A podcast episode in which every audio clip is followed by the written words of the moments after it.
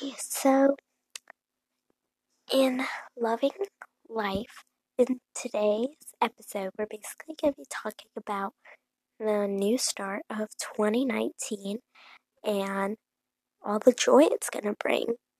And I'm going to share some tips and tricks to have an amazing 2019 year.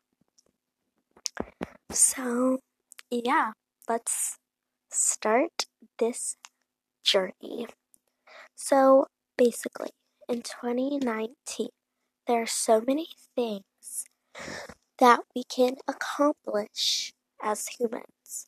And I'm going to share some goals of mine that I personally am going to start and that you can also take from this. And yeah. So, first off, I'm obviously starting a podcast, and this podcast is going to be like my journey of podcasting. So, for 2019, I hope to op- upload at least one video a day to this podcast. I know it's going to be hard, so that's 365 podcasts. But I'm hoping with all that work and dedication that, you know, I'll get to my podcast streams. I don't know how to word it, but yeah. Also, this year, I'm hoping to get a lot of, um, like physical things like splits, um, back bends, um, aerials, like all that. hoping to do that also. So, yeah. Um, but here are some tips and tricks to have an amazing 2019 year. So, starting off, 2018 I felt was just so busy. Like, nobody had time to do anything. Like, I don't know.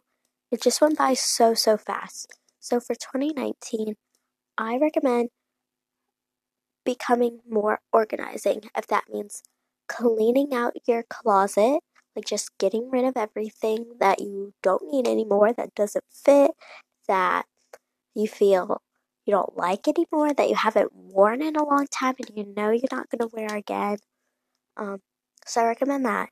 Um, tip number two, I recommend some type of journaling, like bullet journaling, planning, anything of that sort to help you stay on track, keep your goals, and get where you want to be.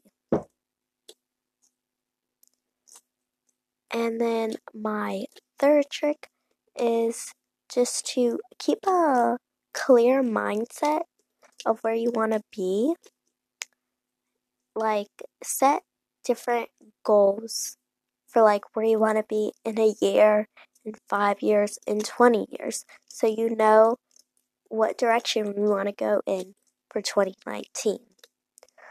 And my fourth tip is to have a clear mind to do some yoga of some sort to really keep a clear ended mind so you can just really be the best self of yourself for 2019. And yeah, I hope that helps with your 2019 either New Year's resolutions, hoping to become your better self, and really just enjoy enjoying the year of 2019. Bye.